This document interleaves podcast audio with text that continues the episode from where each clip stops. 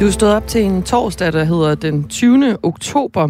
I studiet i Radio 4 morgen i dag er Jakob Grosen og Dagmar Eben Østergaard. Jep, godmorgen. Godmorgen. TikTok er et øh, kinesisk socialt medie, som er meget populært. Også blandt landets folketingsmedlemmer, som øh, fører valgkamp øh, på den helt store klinge på øh, TikTok. Men det er sikkerhedsmæssigt risikabelt. Det mener en ekspert, vi skal tale med om øh, cirka en halv time. Det er særligt, hvis den her app, TikTok-appen, er installeret på politikernes folketingstelefoner.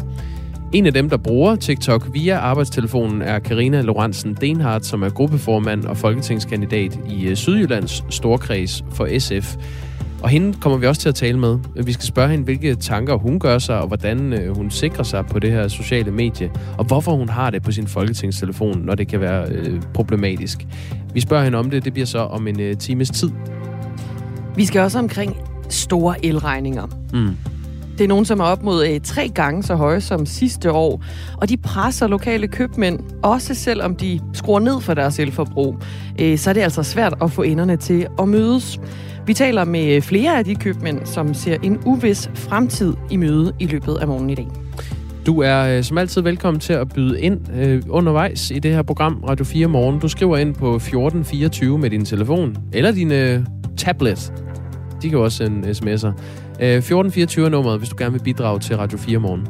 Klokken er 7 minutter over 6, og vi ligger ud i Katar.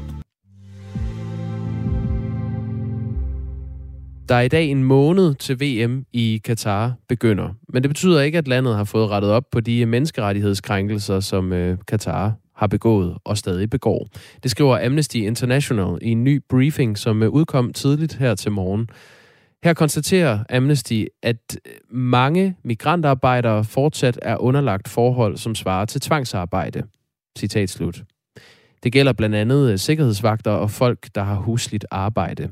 Men den kritik, som Vesten møder Katar med, kan borgerne i Katar ikke rigtig forstå. Og det gælder øh, både katarerne selv og de katarboende danskere. De mener derimod, at kritikken kommer, fordi VM bliver afholdt i Mellemøsten, og at kritikken er baseret på enten racisme eller misundelse. Søren Førby er freelance journalist i Katar og med os nu. Godmorgen. Godmorgen. Godmorgen. Kritikken fra øh, Vesten har altså skabt en modreaktion fra Katar, øh, hvor fortællingen om, at Vesten bare er ude på at ødelægge øh, det første muslimske VM, bliver spredt. Hvordan kommer den her modreaktion til udtryk i Katar? Den kommer øh, tydeligst udtryk i, i aviserne i Katar, som jo er, er statsstyret og er fuldstændig ja, styret af, af Katars regering. Øh, den seneste uge, hvor der har været rigtig meget kritik af Katar, blev der indrykket plakater, som ligesom på en eller anden måde illustrerede, hvordan Vesten prøver at øh, skyde øh, Katar i skolen, at de ikke er en god VM-vært, at de ikke overholder øh, menneskerettighederne, at, at de simpelthen ikke kan finde ud af det, men, men det ligesom ikke er, er rigtigt. Det mest tydelige eksempel er et billede, hvor der står en stor VM-pokal i midten, og rundt omkring på jorden er der ligesom øh, knækkede pile, der ligesom skal illustrere, at Vesten de prøver at at skyde VM ned, men, men det kan de ikke. Altså, vi står simpelthen så stærkt tilbage, at, at det kan de ikke. Ja, det er øh, VM-pokalen eller trofæet i, øh, i midten, og så en masse øh, pile, der er prallet af på den, der ligger nede. Øh, det er noget med, at ham, der er CEO for, for VM i Katar, han hedder Nasser Al-Qatar. Han var i sidste uge ude at sige ved Sky Sports, at det er, fordi det er første gang, så stort et event afholdes i Mellemøsten, og det vil Vesten ikke have. Øhm, er, det, er det hovedfortællingen, at Vesten er øh, racister, eller bare ikke forstår kulturen i Katar? Det er i hvert fald den fortælling, som Katar gerne vil have, at øh, deres beboere, deres fans, de ligesom, de ligesom forstår. Som, selv, som du selv siger, ham Nasser Al-Qatar, han var ude at sige, at det er fordi, at øh, meget af kritikken har noget at gøre med, at det er fordi, det er et muslimsk land, det bliver afholdt øh, og ikke i et vestligt land, som, som man måske tydeligere kender. Jeg ved, at du også følger en gruppe for danskere bosat i Katar, øh, hvor der også er kritiske røster over for vestens kritik. Hvad er det, de øh, Katarboende danskere skriver? De øh, er meget hoppet med på den her fortælling om, som, som Katar prøver at, at pushe det her med, at det er bare Katar-bashing. Og særligt den her med, at det er fordi, det er et muslimsk land, det bliver afholdt i det kan Vesten ikke have det kommer blandt andet til udtryk med, at dengang Katar vandt slutrunden i 2010, der vandt man nemlig over netop USA, altså vestens storebror.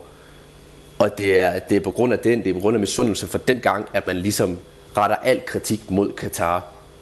For ifølge dem, så var der ikke lige så meget kritik af VM i 18 i Rusland, VM i 14 i Brasilien, som også har øh, store problemer med, med alle mulige i, i deres befolkning. Øh, og det skyder man ligesom ind, det er fordi, de ikke er muslimer i de lande.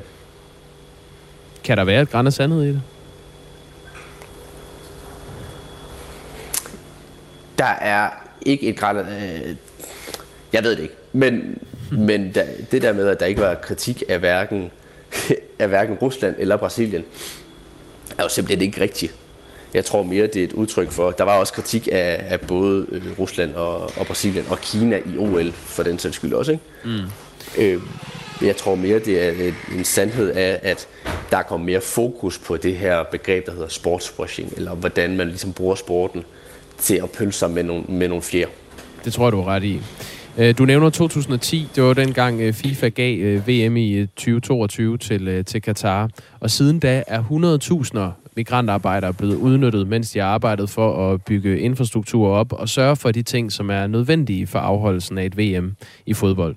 De er blevet betalt en rigtig dårlig løn, så er de blevet udsat for øh, kummerlige arbejdsforhold, som også har været far, decideret farlige, og flere tusinder migrantarbejdere har mistet livet af uforklarlige årsager, mens mindst hundredvis af dødsfaldene er kædet sammen med landets enorme varme. Det viser flere rapporter fra øh, blandt andet øh, Amnesty International, hvor den seneste er, er kommet her til morgen.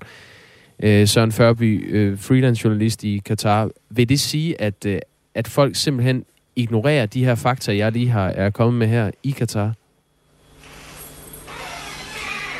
Det er i hvert fald ikke de fakta, som man vælger at tro på. Fordi det her med, at der er rigtig mange, der er døde i forbindelse med opbyggelsen af, migrant, øh, eller øh, opbyggelsen af, af VM i, i Katar, er jo nogle tal, som Amnesty de kommer med. De officielle tal i Katar er nogle andre. De siger, at der, der er kun tre, der er døde. Og det, det er pænt tal, hvor Amnesty er ude og sige, at der er 15.000, der er døde. Øh, det er ligesom fordi, at Katar putter dem ind under, at ja, Søren, øh, Søren Førby, eller det er jeg, jeg, jeg, jeg tror lige... At man har fået hjerteanslag af naturlige årsager. Ja, jeg bryder lige ind her, øh, Søren Førby. Øh, vi knaser simpelthen med en, øh, en linje til dig. Nu er du også med fra Katar, så det, det kan have sine naturlige årsager. Men jeg prøver lige at se, om vi kan få lidt bedre forbindelse på dig. Dagmar, vil du skrue lidt op for Søren Førby igen? Lad os se, om, om der er hul igennem. Mm. Fordi du, du faldt lidt ud.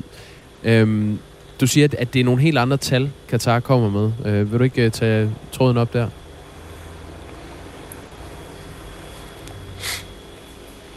Mm. Jo, det er nogle andre tal, som Katar de kommer med. Øh, og det er så dem, som man vælger at tro på i Katar, og også som dansker i Katar, at man siger, at det, det, er, ligesom, det er ligesom det, der er rigtigt. Og Amnesty, de er bare ude på at skabe et eller andet skræmmebillede af Katar nu. Tror du, at øh, den kommende måned og det øh, pres, som øh, Vesten øh, lægger på Katar lige nu, kan rykke på nogle af de holdninger i landet frem mod øh, VM? Eller er, er fortællingen bare en anden i Katar, det kan vi ikke øh, rigtig gøre noget ved?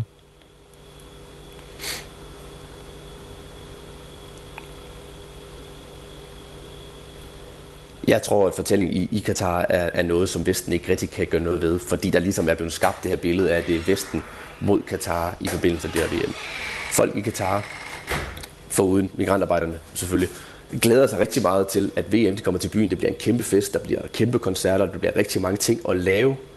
Så, så de ser jo ligesom frem til, at, at, øh, at alt det her det kommer til, til landet.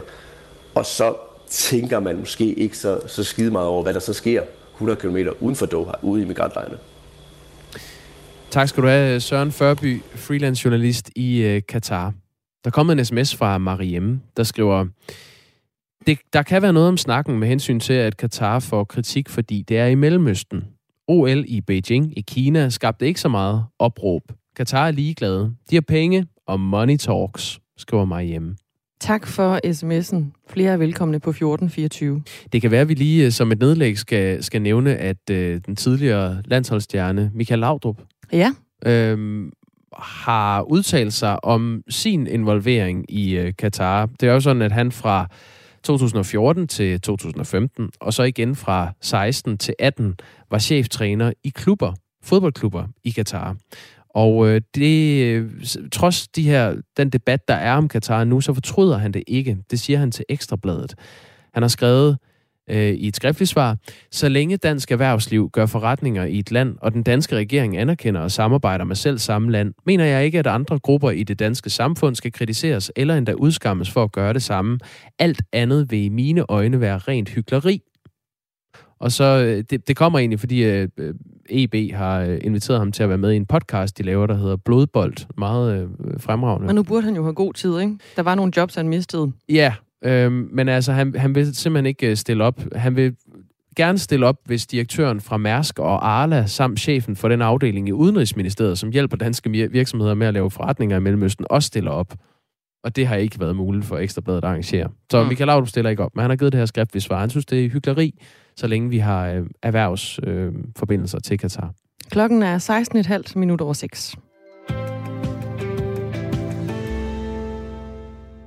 Og øh, nu skal vi omkring en øh, stor regning. Jeg sidder her øh, med en regning på 56.825 kroner og 41 øre. Det er en elregning, som er øh, ret så stor, må man sige. Og den tilhører øh, min købmand i landsbyen Gasum mellem Randers og Hobro. Øh, og er altså det beløb, der skulle betales for øh, el i september måned. Og øh, Dan Christensen, det er dig, der driver købmanden i Gasum og din elregning. Godmorgen. Godmorgen. En elregning på 56.825 kroner og 41 øre. Er det meget butik? Ja. meget for din butik? Ja, det er meget for min butik. Det er jo, øh, ja, det er jo, det er jo næsten en tredobling af, af normalen. Og hvordan får du det til at løbe rundt? Jamen, det, vi sælger en pokkers masse varer. Øh, vi forsøger at øge indtjeningen på de varer, vi sælger. Øh, vi, vi får nogle penge ind fra vores, øh, fra vores kære kunder, der forudbetaler på nogle konti, de har i butikken, øh, så, så vi får noget likviditet, når strømregningen den skal betales. Og så, øh, og så samler vi lidt ind ved kassen, øh, pantbonger og småpenge, og hvad folk ellers har lyst til at komme af med. Da du fik den her elregning, hvordan føltes det? Jamen, det, det gør jo ondt. Det gør ondt at se, at, at noget så banalt som at få, få strøm ud af en stikkontakt, at det skal være så fuldstændig øh, afgørende for, om ens lille, øh, lille virksomhed har, har lov til at eksistere. Mm. Situationen for landets øh, mindre købmænd øh, fyldte meget i medierne inden valgkampen officielt blev udskrevet. De samvirkende købmænd, der er brancheorganisationen for øh, købmænd og bruser, sagde i september til flere medier, at op mod 150-200 købmænd i landdistrikterne risikerer at lukke her hen over vinteren. Radio 4 Morgen har øh, ringet til en lang række lokale købmænd for at høre, hvordan det i dag står til i deres butik. Og her til morgen, der taler vi altså med tre af dem. Og en af dem, det er dig, Dan Christensen, der driver købmanden i øh, Gasum. Er en øh, lukning en reel risiko for dig? Ja, det vil det da helt sikkert være, hvis ikke der kommer en eller anden form for forhold på, på, på de her strømpriser, eller, eller noget reel hjælp, så, så, så er det helt klart en, en, en, en overhængende risiko, at, at så kan vi simpelthen ikke eksistere øh, herude. Hvor lang tid kan du øh, holde butikken kørende med det nuværende niveau på, på elpriserne? Ja, så snakker vi måneder. Altså, så kigger vi måske på den anden side af jul.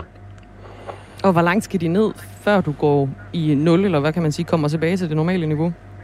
Jamen, kunne man nu bare sænke, sænke prisen til, til det, der svarer til strømprisen før i tiden plus inflationen, jamen så, så, så er det måske acceptabelt.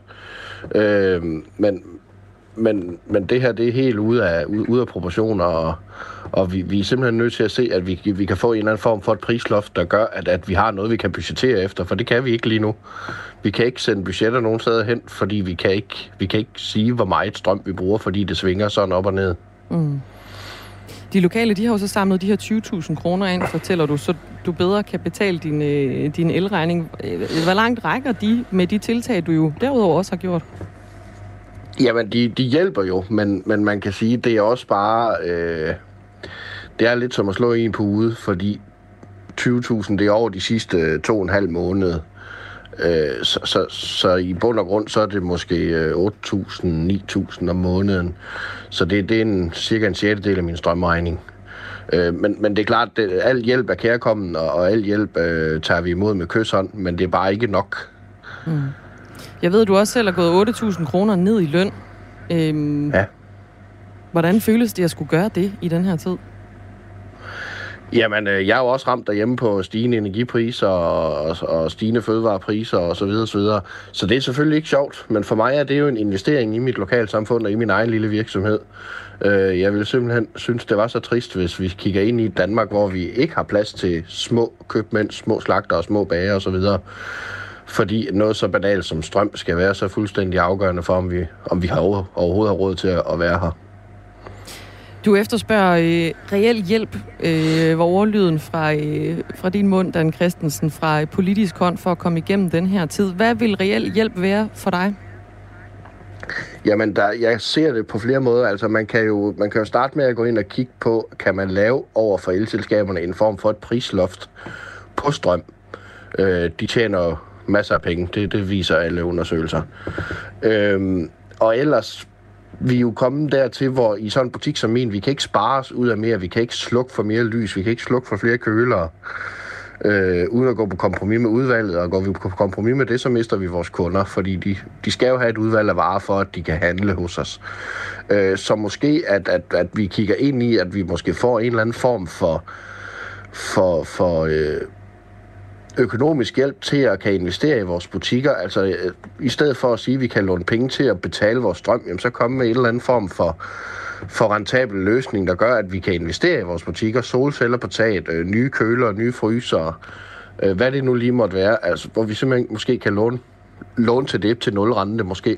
Det synes jeg ikke giver mere mening, at vi investerer i butikkerne frem for bare at, at, at låne penge for at holde liv i den. Vi har fået en sms fra en, der skriver, ah, det er med et blink i øjet, vil jeg sige. Ah, hold da op, han kan da låne pengene af staten, og så vente fire år med at gå konkurs. Øh, der er jo det her øh, forslag fra regeringen om, at man kan øh, låne penge til sine høje regninger, og så betale dem øh, sidenhen. Hvad, hvad tænker du egentlig om, om den mulighed? Jamen, det har jeg lige fra start af sagt. Jeg ser det ikke som en mulighed, for jeg ser det som et kviklån, og, og dem skal man som udgangspunkt holde sig lidt fra. Øh, jeg, jeg synes ikke, det er, er forsvarligt at sige, at, at, at i forvejen presset øh, både private og, og erhverv. Øh, det synes jeg ikke, det er forsvarligt øh, at gå ud og tilbyde og låne penge for at holde gang i driften på den måde. Fordi hvad så, når, når regningen den skal betales? Vi ser det lige nu med coronalånene, der skal betales tilbage. Der går jo virksomheder konkurs hver dag, fordi de ikke kan. Øh, og så, så jeg frygter bare at se, hvad sker der om, om fire år, når vi skal begynde at betale tilbage. Så, så har vi bare skubbet pinen og lånt en masse penge, og så, øh, så kan vi gå konkurs, og vi kan gå for hus og hjem alle sammen, fordi vi ikke har råd til at betale det. Og det gælder både privat, øh, private mennesker og virksomheder. Har du egentlig oven i det her også, øh, Dan Christensen, et højt coronalån? Nej, nej, mm. det holdt jeg mig fra dengang. Dan Christensen, øh, der er jo hjælp på vej. Altså Folketinget indgik i øh, september en aftale om, at elafgiften kommer til at blive sænket til, øh, til 1 øre øh, og det er fra den øh, 1. januar, så øh, seks måneder frem. Øh, hjælper det ikke noget? Det hjælper en lille smule, kan man sige. I hvert fald på, på, på en butik som min, der vil det jo da alligevel trods alt betyde, øh, betyde en, en, en besparelse på, på elregningen, men, men jeg synes måske bare, at man er for sent ude. Altså, der kan nå at dø rigtig mange butikker rundt omkring øh, ved at vente til januar. Jeg forstår ikke, at man ikke kan gå i gang med det samme. Nej, men det, nu, det nu er aftalen jo, som, øh, som den er, og, og du sagde, at du godt kunne holde skruen i, i vandet frem til jul, og så kommer der så den her øh, elafgift, der bliver sænket til 1 øre per kilowatt-time fra, fra januar. Så, så overlever du? Ikke på baggrund af, at, at elafgiften bliver sænket fra januar, nej.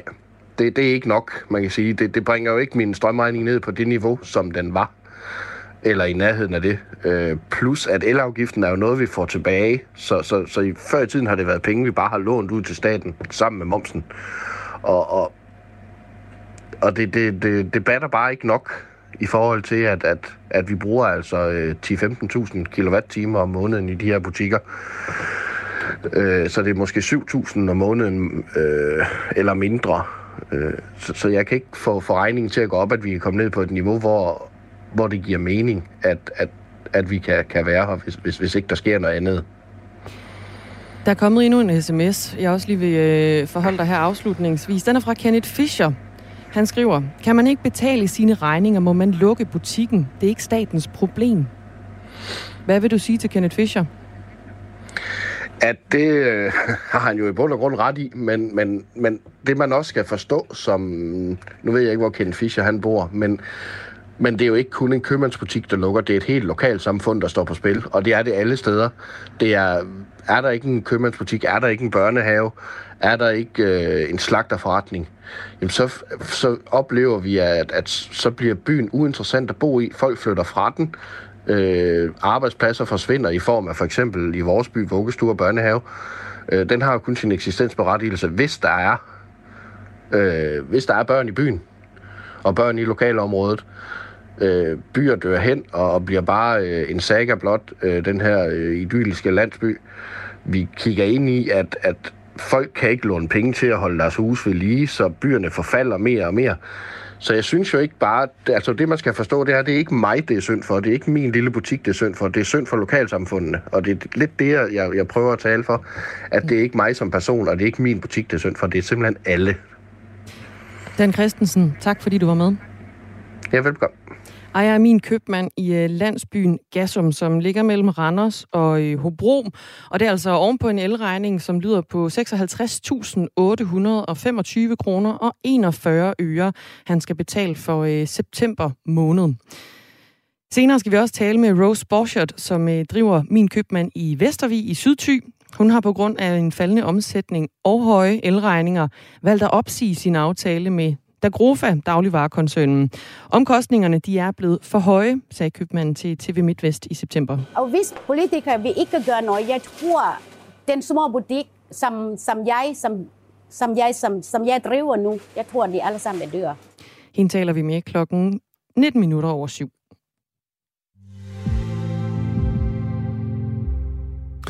Der kom en ny måling øh, i går, det gør der øh, næsten dagligt. Men den her måling kom fra analyseinstituttet øh, Voxmeter og går på, øh, hvem vælgerne foretrækker som statsminister.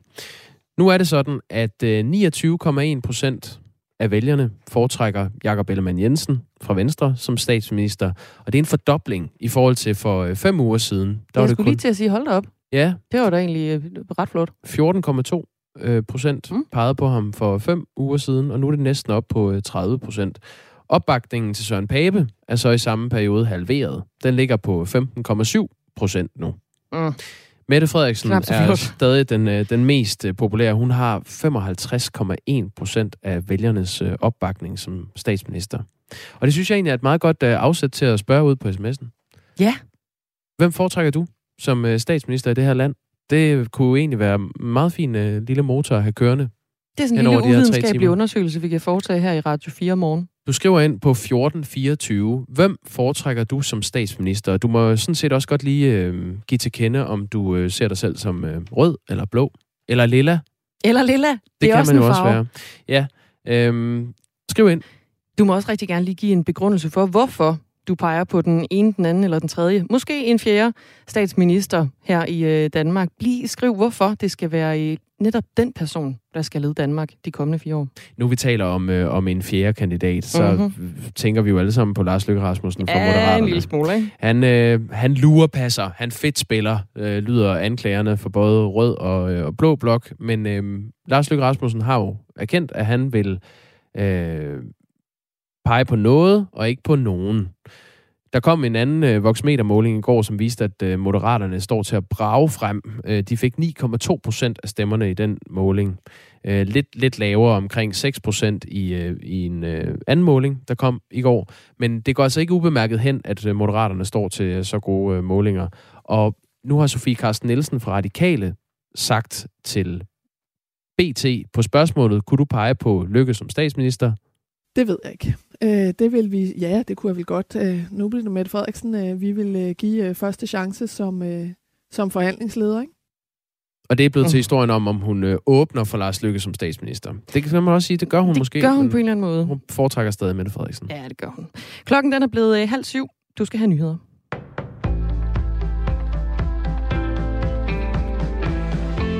Plejehjem kommer nok til at fylde en del på den politiske dagsorden i dag. Både Dansk Folkeparti og de konservative præsenterer nemlig et plejehjemsudspil. Og i aften der viser TV2 en dokumentar, der afslører omsorgssvigt på et plejehjem i Køge. Blandt andet på baggrund af dokumentaren, så præsenterer de konservative Folkeparti i dag et plejehjemsudspil med ni forslag til at stramme op i ældreplejen. Det inkluderer blandt andet en ny tilsynsmodel, hvor det skal være muligt for ansatte på plejehjem at bestille et uafhængigt strakstilsyn, der kommer uanmeldt på besøg inden for 48 timer. Det uafhængige tilsyn skal være statsligt, og samtidig skal kommunernes egne tilsyn så nedlægges. Og så mener Søren Page Poulsen også, at plejehjemslederne skal mere ud på gangene. Fremadrettet, så skal det være et krav, at en plejehjemsleder skal have en del af sin arbejdstid, hvor man er en del af ældreplejen. Altså man skal væk fra kontoret, væk fra ringbindene, væk fra skærmen, ud og snakke med de ældre, ud og, og se til sit personale.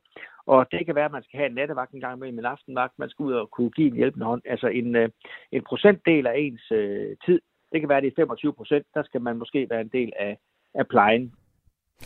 Af andre tiltag, der foreslår de konservative blandt andet, at man opretter plejehjemsbestyrelser og udbredelse af en whistleblower-ordning.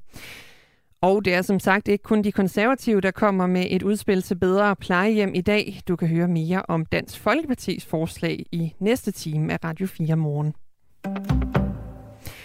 Det omstridte private sikkerhedsfirma Wagner fra Rusland begår terror i Ukraine. Det mener SF og partiets formand, Pia Olsen Dyr. Hun opfordrer derfor regeringen til at arbejde for, at Wagner-gruppen kommer på EU's terrorliste. Når EU-medlemslandet Estland har vedtaget at betragte Wagner-gruppen som en terrororganisation, så mener vi, at det er oplagt, at Danmark presser på for, at det samme sker for hele EU. Det vil stramme grebet yderligere om organisationen og sende et stærkt signal til Putin fra et samlet EU, siger Pia Olsen Dyr. Den politiske ledelse i Rusland nægter at have forbindelser til Wagner-gruppen, men flere vestlige medier har igennem årene rapporteret, rapporteret, at gruppen har uklare forbindelser til det russiske militær og russiske myndigheder.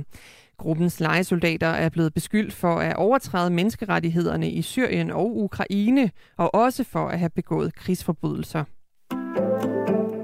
Og vi bliver ved Ukraine, for 7.000 civile er blevet flyttet væk fra Kherson i det sydlige Ukraine til områder, der er kontrolleret af Rusland.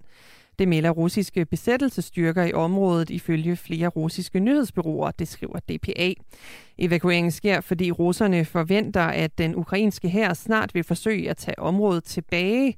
Meldingerne om antallet af evakuerede er ikke uafhængigt bekræftet. Og ukrainske myndigheder de mener, at evakueringerne svarer til en deportation, altså en tvangsforflytning af borgere i området, det skriver nyhedsbureauet AFP.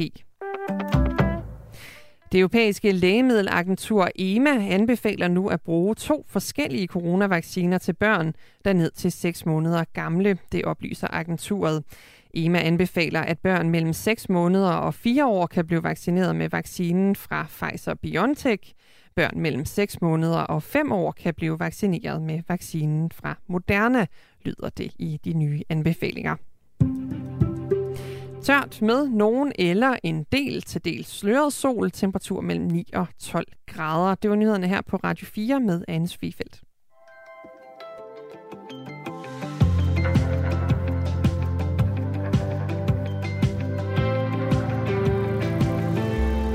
Forhåbentlig bliver Lars Løkke statsminister. Flot valgkamp, er der en lytter, der skriver på 1424.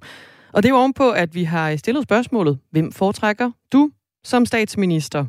René foretrækker Mette Frederiksen. Han stemmer rødt. Øh, men han vil gerne se øh, Lars Løkke som udenrigsminister, med SF og Radikale som støttepartier. Det ville være et stærkt hold med hensyn til både almindelige familier og de små erhvervsdrivende, som Lars ville tænke med ind, skriver René. Mm, Søren Gade er der en, der byder ind med. Frisk bud. Ja, baseret på medmenneskelige kompetencer og nede på jorden personlighed. Selve kandidaterne er enten nogle magtliderlige stivnakker eller alt for utroværdige, skriver Kasper Hagedorn, som er blå blok-tilhænger. Esper skriver, jeg foretrækker i høj grad Jakob Ellemann, troværdig og klog mand, som er blevet bedre og bedre under yderst vanskelige betingelser. Så gør du det sammen med cirka 30 procent af dem, der er blevet spurgt i en øh, ny meningsmåling. Ja, øh, 29,1 procent peger på øh, Jakob Ellemann som øh, den statsministerkandidat, de foretrækker på posten. 55,1 procent foretrækker den nuværende statsminister, Mette Frederiksen, og 15,7 procent foretrækker Søren Pape Poulsen. Det er altså en øh, halvering hen over de seneste uger. Søren Pape, skriver Kenneth Fischer, som vi nu har fået opklaret, bor i Randers. Han sendte en sms ind øh, tidligere. Øhm, han er den eneste, der vil begrænse staten, statens uhemmede vækst og lade mig beholde flere af mine egne penge, skriver han. Og det er altså Kenneth Fischer, der bor i Randers. Ja, det er Kenneth Fischer, ikke øh, Søren Pape. Han bor jo i Viborg. Nemlig. øh, Alexander, øh, som er 31 år og lytter med fra Silkeborg, skriver, det viser tydeligt, at man lever i sit eget ekokammer. Jeg kender ingen, der foretrækker Mette, men de må være derude, hvis 55 procent mener, hun er bedst. Jeg synes næsten, det er synd, at jeg ikke kender en eneste af dem. Jeg foretrækker selvfølgelig stadig Pape. Ja, nu har du hørt om René, som øh, stemmer rødt og ser øh, Mette Frederiksen som statsministerkandidat i hvert fald. Øhm, der er også en, der skriver her, øh, der har lavet en prioriteret rækkefølge. Nå, lad øhm, høre. Førstepladsen er Inger Støjberg. Mm. Andenpladsen går til øh, Lars Lykke. Som tredje kandidat er det øh, Jakob Ellemann Jensen, og nummer fire, det er eksil i et andet land. Okay. det så, er en, der stemmer blot. Så er man træt af at være dansker. Ja. Øh, Anna skriver, Ellemann som statsminister. Vi må have skiftet det nuværende brutale styre ud. Lykke er også en mulighed, men ser helst, at han bliver sundhedsminister. Han er alle overlegen på øh, sundhedsområdet, og der skal virkelig nytænkning til. Vi har verdens højeste skatter og afgifter, og så sejler vores hospitalsvæsen. Heller Lars Lykke. Sagt i nød, for jeg stemmer ikke på Lykke selv. Vi skal for alt i verden slippe af med Mette Frederiksen og Barbara Bertelsen og deres magtsyge, så vi må nøjes med Lars Lykke, Lykke i mangel på bedre. Det er simpelthen så fremragende, at vi kan spørge, øh, hvem I foretrækker som øh, statsminister, og så øh, vælter det bare ind med, med gode og velargumenterede bud. Kæmpe fornøjelse. Gerne fortsætte. 1424 er nummeret. Jeg forudsætter, det bliver et tema her til morgen. Vi skal have tegnet et billede af, hvem foretrækker danskerne. Valgkampen er i fuld gang. Den har indtaget hele Danmark, og øh, også digitalt. På det sociale medie TikTok forsøger de øh, danske folketingsmedlemmer at kabre stemmer.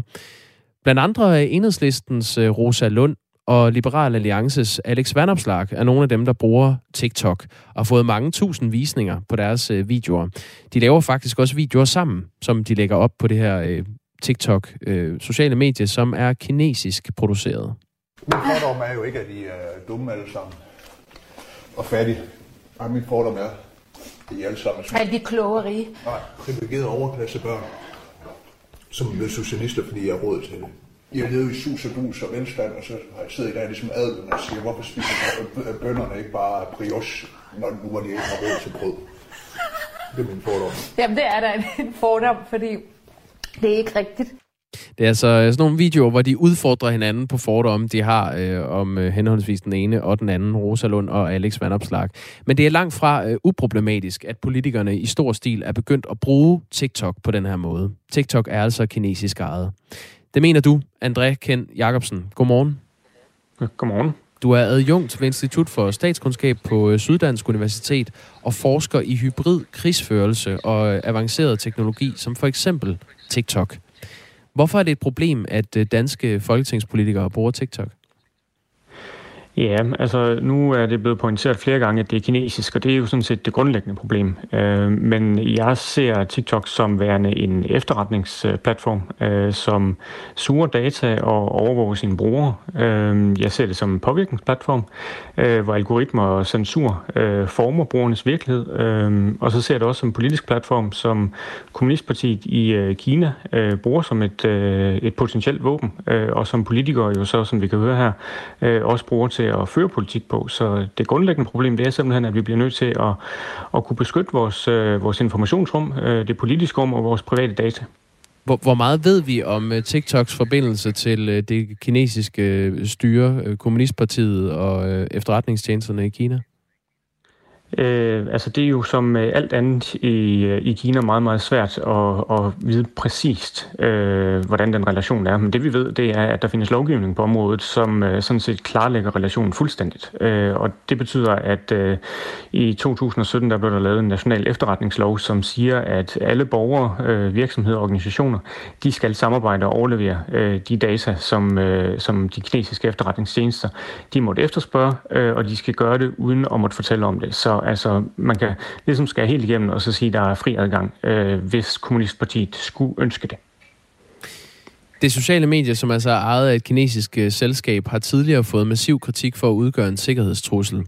I USA er der tidligere blevet talt om et decideret øh, forbud mod TikTok, og for nylig droppede det britiske parlament sin profil på det øh, sociale medie. Ifølge BBC var flere medlemmer af det britiske parlament blandt andet bekymret for datasikkerheden. Lige nu undersøger de irske myndigheder TikTok, som har planer om at åbne et datacenter i Irland. Det fortæller Henning Mortensen, som er formand for Rådet for Digital Sikkerhed. Og den øh, undersøgelse er han ret spændt på resultatet af. For ifølge ham er der nemlig i Danmark en udbredt bekymring for, at øh, data fra kinesiske selskaber, som for eksempel TikTok, kan ende i de øh, forkerte hænder. Han siger sådan her, Henning Mortensen. Det risikable er jo, hvis der er en eller anden bagdør, og hvis der bliver overført nogle personoplysninger, jamen så vil man måske, i teorien i hvert fald, kunne kigge på at lave en profilering af europæere øh, i Kina. Og det vil sige, at man kan måske gå ind og profilere folk i forhold til, øh, hvad for et politisk øh, tilhørsforhold de har, hvilken seksualitet de har, øh, om de laver et eller andet, der er odiøst, som måske kan bruges til at afpresse dem, øh, osv. osv., osv. André Kent Jacobsen, du er altså øh, forsker i hybrid øh, krigsførelse og avanceret øh, teknologi, som for eksempel den her TikTok-app. Vil du anbefale danske politikere at have TikTok på deres arbejdstelefon, altså deres folketingstelefon? Nej, altså simpelthen nej. Det øh, er ikke nogen god idé. Øh, hvis, hvis det endelig er, at man skal bruge den her øh, app, fordi at det er et arbejdsredskab, øh, selvom jeg heller ikke egentlig anbefaler det, men, men så bør man øh, under alle omstændigheder øh, installere det på en telefon, der så er en TikTok-telefon, og så laver den ikke andet, og man har ikke andet øh, installeret på den, man har ikke andre kontier på den. Hvad nu, hvis man tager sig øh, alle mulige forholdsregler og sørger for, at man ikke deler billeder med den her app, og man ikke på den måde deler data med den, medmindre man ligesom selv uploader det til appen? Jamen, altså, der er det problem med den her app, som der jo sådan set er med, med en del andre apps også. Øh, men, men nu er den her jo særlig. Øh, og det er, at den, øh, den, den får adgang til rigtig, rigtig mange ting. Øh, og det har været et problem over en årrække. Øh, og hver gang der ligesom bliver sat lys på det, jamen, så skal de hives til tro, fordi at... Øh, øh, altså før de simpelthen gør noget ved det. Øh, og det er, det er, det er ekstreme øh, mængder af data, som den her app den har adgang til på din telefon. Altså for eksempel så tjekker den øh, som, som noget af det minimum, kan man sige, øh, hele tiden, hvor du er. Altså en, en gang i timen, så, finder den, så spørger den, hvor er du egentlig henne? Øh, og, og det kan man sige, det, altså, det er jo grænseoverskridende nok øh, i sig selv. Så man kan Men, ikke, uanset forholdsregler, egentlig sådan, sikre sig mod at dele data med den her app? Nej, det kan du ikke. Altså, nej. Øh, når, når den første er installeret, så, så kommer den, så accepterer du ligesom øh, de grundlæggende øh, delingsrettigheder, som den har bedt om, og det er øh, sådan helt grundlæggende, øh, øh, hvad hedder sådan noget, øh, individuelle øh, markører. Altså noget, der, der er fuldstændig unikt for din telefon. Det er den, den, det nummer, din enhed har, øh, dit telefonnummer øh, hvis det er, at du har en, en Android-telefon. André Ken Jacobsen, du, øh, du forsvinder lidt øh, på linjen her. Øh, jeg ved ikke, om kan du holde mikrofonen tættere på din mund? Øh, ja, ja det var meget bedre. Ja, nej, du, du var bare ved at, at falde lidt ud. Øhm, nu tror jeg faktisk, vi mistede ham. Det tror jeg også. Der er noget værre baks med de linjer. Jeg tror lige, vi ringer. André Ken Jacobsen op på ja. en uh, telefon i, uh, i stedet. Øhm, jeg hørte engang en øh, ekspert sige om øh, TikTok-appen, at hvis man ser data som vand, så indsamler Facebook det, der svarer til en spand med ja. vand med data, mens TikTok indsamler et hav. Okay. Øh, og det siger det så noget en, om, at øh, den, fin lignelse. ja, den, den hiver øh, data ind fra alle mulige andre steder, end øh, for eksempel en app som Facebook, som jo også går ind og tracker din data, øh, gør. Nu tror jeg, vi har André Kent Jacobsen med igen. Ja, jeg er her. Ja, det er godt. Tak. Nej, det, det, det skal du ikke beklage. Øhm, hvad er det for noget data, TikTok får adgang til? Nu tænker jeg her, hvis en folketingspolitiker for eksempel har TikTok-appen på sin uh, telefon, øh, kan TikTok så gå ind og, øh, og hente for eksempel øh, klassificerede dokumenter, hvis de findes på den her telefon, ind og ned? Øhm, det kommer jo an på, hvordan man... Øh, altså for det første, så så kommer det an på, om man har dem øh, på telefonen, og så kommer det an på, hvordan man ligesom omgås de her øh, dokumenter. Altså hvis man nu for eksempel øh, bruger dem igennem øh, TikTok-appen, så er der jo en, øh, en forhøjet risiko for, at der er adgang til de data. Men der er også de problemer ved det, at øh, TikTok øh, øh, for eksempel forsøger at få adgang til dit, øh, til dit clipboard, som, som øh, kodeordsmanager bruger. Øh, de, øh, den, den forsøger at kortlægge, hvilke apps du har på din telefon. Øh, og så får den også, øh, altså hvis du har en Android-telefon, så, så øh, prøver den at, at se øh, alt, hvad der ligger på dit eksterne lager. Øh, normalt så har de her apps jo adgang til et eksternt lager, øh, fordi der skal være øh, adgang til billeder og videoer. Øh, men, men TikTok gør simpelthen ekstra her.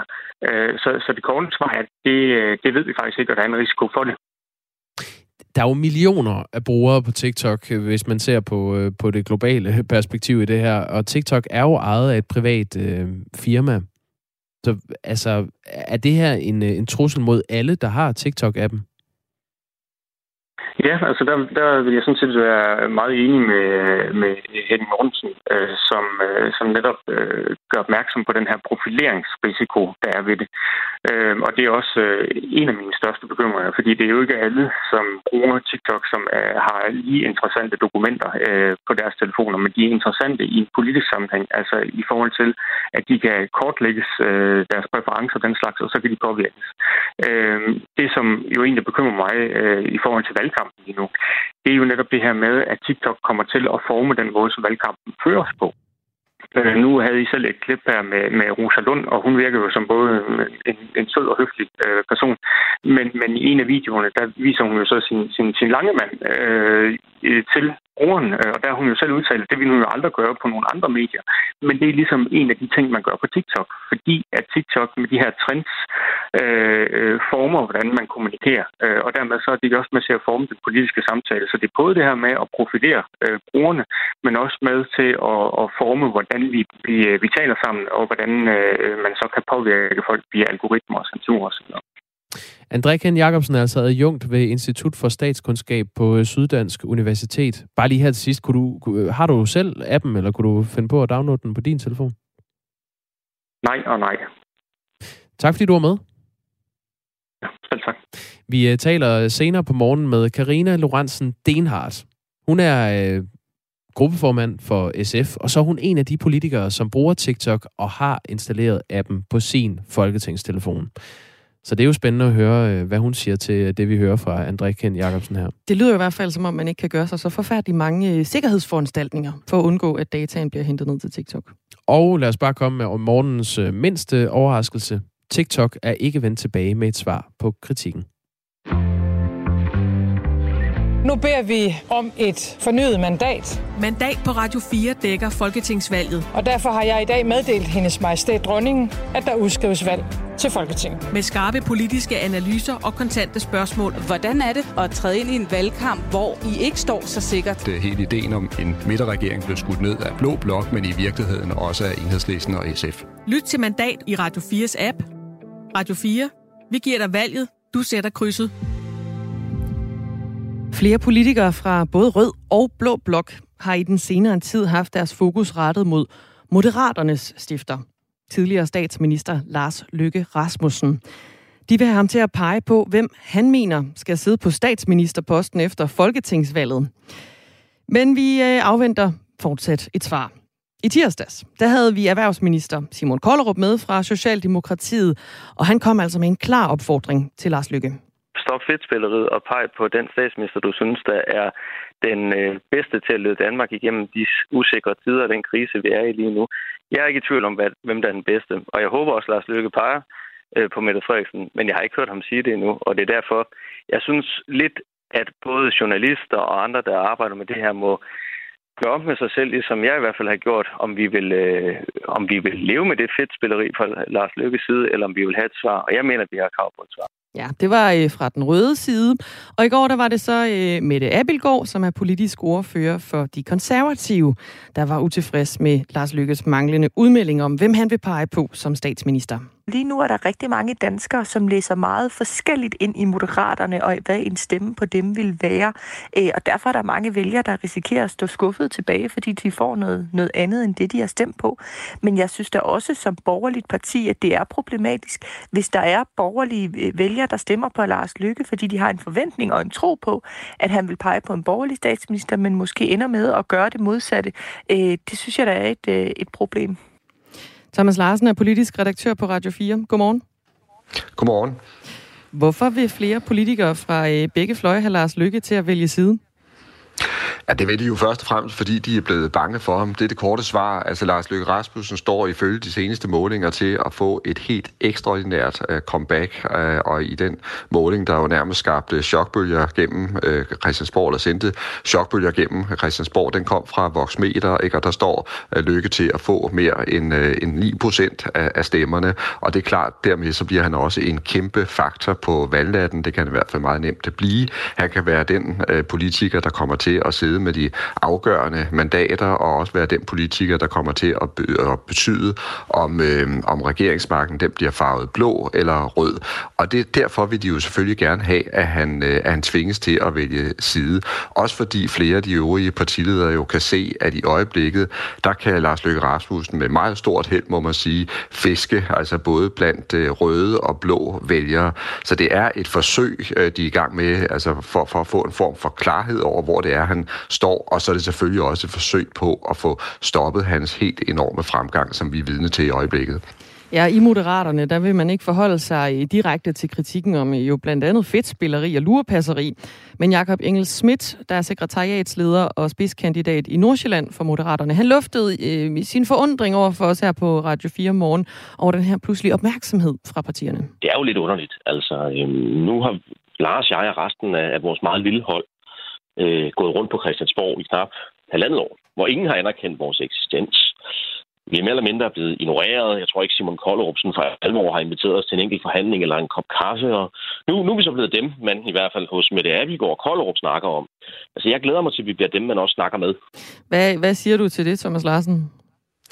Det er jo først og fremmest et, øh, et, et, et smart svar, men det er jo også et rigtigt svar, forstået på den måde, at moderaterne vidder, de er blevet ignoreret af de øvrige partier i lang tid, og det er det jo, fordi de øvrige partier har ikke syntes, at moderaterne var nogen øh, fare, øh, fordi sandheden er jo, at skruer vi tiden bare lidt tilbage, så, så lå moderaterne faretroende tæt på spærregrænsen, og det var faktisk ikke engang sikkert, at det ville lykkes for Lars Løkke Rasmussen at komme ind altså i, i Folketinget her ved det kommende valg.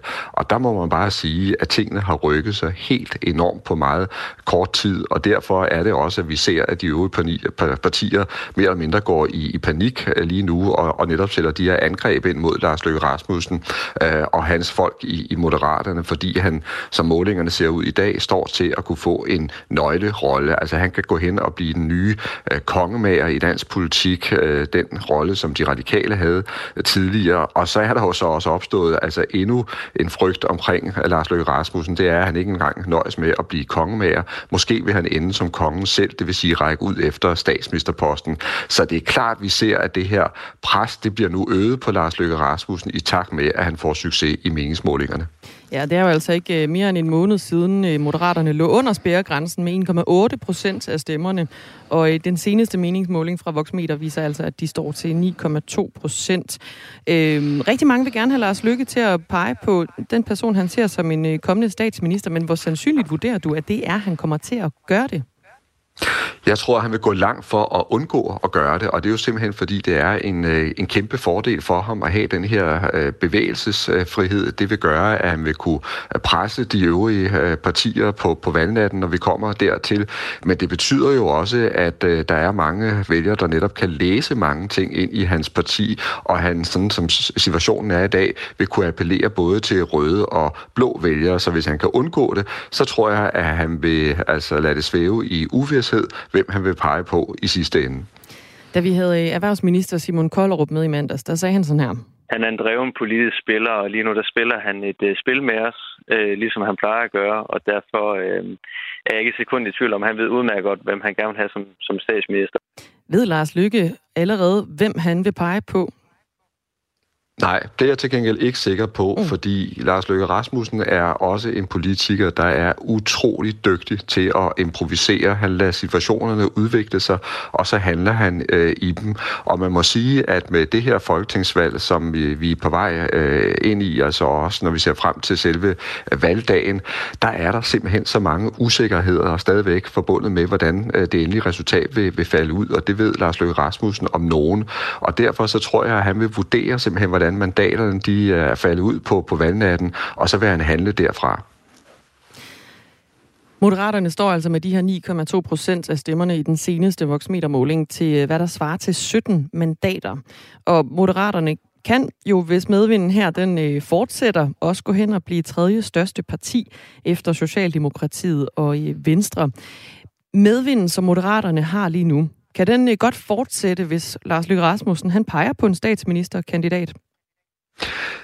Nej, så tror jeg faktisk, at øh, han vil blive mere begrænset, fordi så vil der være nogle vælgere, der siger, at okay, hvis han vælger en, øh, en, en, lad os sige, en, en blå statsminister, så er han alligevel ikke noget for os, altså og, og, og omvendt, ikke? Så, så derfor, hvis han kan lade mulighederne stå øh, åbne, øh, så tror jeg, at han har chancer for at appellere til flest mulige vælgere, og det er selvfølgelig også det, han øh, forsøger på, og så vil han også selv håbe på, at han kommer til at stå stærkest muligt på, på valgnatten, og ikke mindst i de her regeringsforhandlinger, forhandlinger, der kan følge øh, efter, og hvor man skal finde ud af, hvordan en ny øh, regering skal se ud.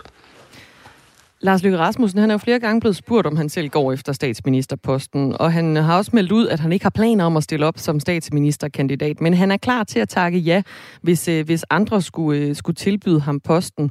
Og netop noget af det her, det spørger øh, Rasmus Kajsa ind til fra Haderslev. Han spørger, hvordan kan Lars Løkke blive statsminister, når der ikke er nogen, der peger på ham? Ej, det er der unægteligt heller ikke nu, og derfor så ser det jo også øh, ret svært ud. Det er, jo, det er jo sandheden. Men igen, vi ved ikke, hvordan mandaterne de falder på, på valgnatten, og vi ved ikke, hvordan regeringsforhandlingerne øh, bliver.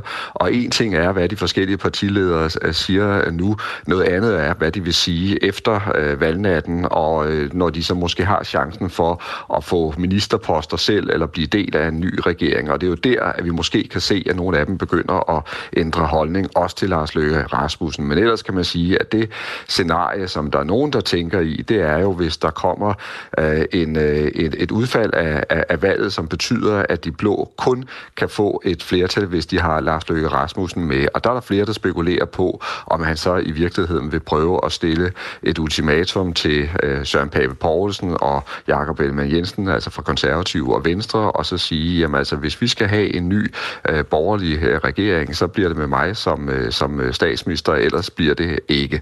Altså det er et af de scenarier, som der er nogen, der øh, spekulerer i. Men det, der jo er fuldstændig rigtigt, som du også er inde på i dit spørgsmål, det er altså, der er mange partier, der har meget store reservationer for, at Lykke skal have en tredje periode som statsminister. Og hvis vi ser på det her blå scenarie, som vi taler om nu, så skal vi jo for eksempel lægge mærke til, at både Dansk Folkeparti, Danmarksdemokraterne, nye borgerlige absolut ikke ønsker, at Lykke skal blive statsminister igen. Og hvad, hvad nu, hvis vi så kigger på det, på det røde scenarie? Lars Lykke, øh, ifølge Rasmus, han følger op med en øh, sms mere, så skriver han, Lars Lykke får et problem, hvis han peger på en rød regering, for alle hans vælgere er stort set blå. Vil han få et problem, Lars Lykke, hvis han peger på en øh, rød regering? Ja, så er der ingen tvivl om, at der vil være en del af hans vælgere, der vil være dybt skuffet, for det vil, ikke, det vil ikke være det, de har ventet, fordi det vil nok netop være altså blå vælgere. Til gengæld tror jeg også, at man skal se mere og mere nuanceret på det, der er gang i i forhold til moderaterne netop nu, fordi hvis øh, de her målinger holder bare til nærmelsesvis, altså, og det vil sige, hvis Lykke han går hen og får noget, der minder om et kanonvalg, ikke, så er det ikke kun blå vælgere, han har bag sig, så vil det også være en del del røde vælgere. Og på den måde tror jeg, at det vi er vidne til i øjeblikket, det er, at hans vælgerbase eller hans vælgerstøtter, de er mere sammensatte, end vi måske går rundt og tror. Og så kan det jo øh, måske være Lars Lykkes lykke, hvis øh, Rød Blok får, øh, får flertal i sig selv. Altså hvis de får øh, 90 mandater, øh, så kan Mette Frederiksen jo skele ind over midten til Lars Lykke og sige, nu laver vi en regering ind over midten. Og Lars Lykke kan sige over for de vælgere, der skulle være utilfredse med det, at det, det handler om, at øh, Mette Frederiksen kan blive rød statsminister med eller uden mig, men vi kan vælge at gå i regering med. Vil det ikke være en måde, øh, Lars Lykke kunne komme af krogen og samtidig komme i regering? Jo, og det er jo så også noget af det, som de øvrige partier, de, øh, de øh, frygter, for at sige det lige ud. Altså, de, de frygter jo, at Lars Løkke Rasmussen han vil være som en fisk i vandet, når de her formentlig meget komplicerede og komplekse regeringsforhandlinger først øh, går i gang, for de ved, hvor dygtig en forhandler han er, og de ved, hvordan han vil kunne udnytte sådan nogle tilsyneladende, altså meget svære politiske situationer, og så komme stærkest muligt øh, ud af dem. Og det er også det, jeg startede med at sige. Altså, når der lige nu øh, bliver sat så mange angreb ind mod Lars Løkke Rasmussen fra alle sider, så er det simpelthen udtryk for, at de er bange for, at han er på vej til at blive en kæmpe faktor i dansk politik igen. Sagde Thomas Larsen, der er politisk redaktør her på Radio 4. Nu er klokken blevet syv.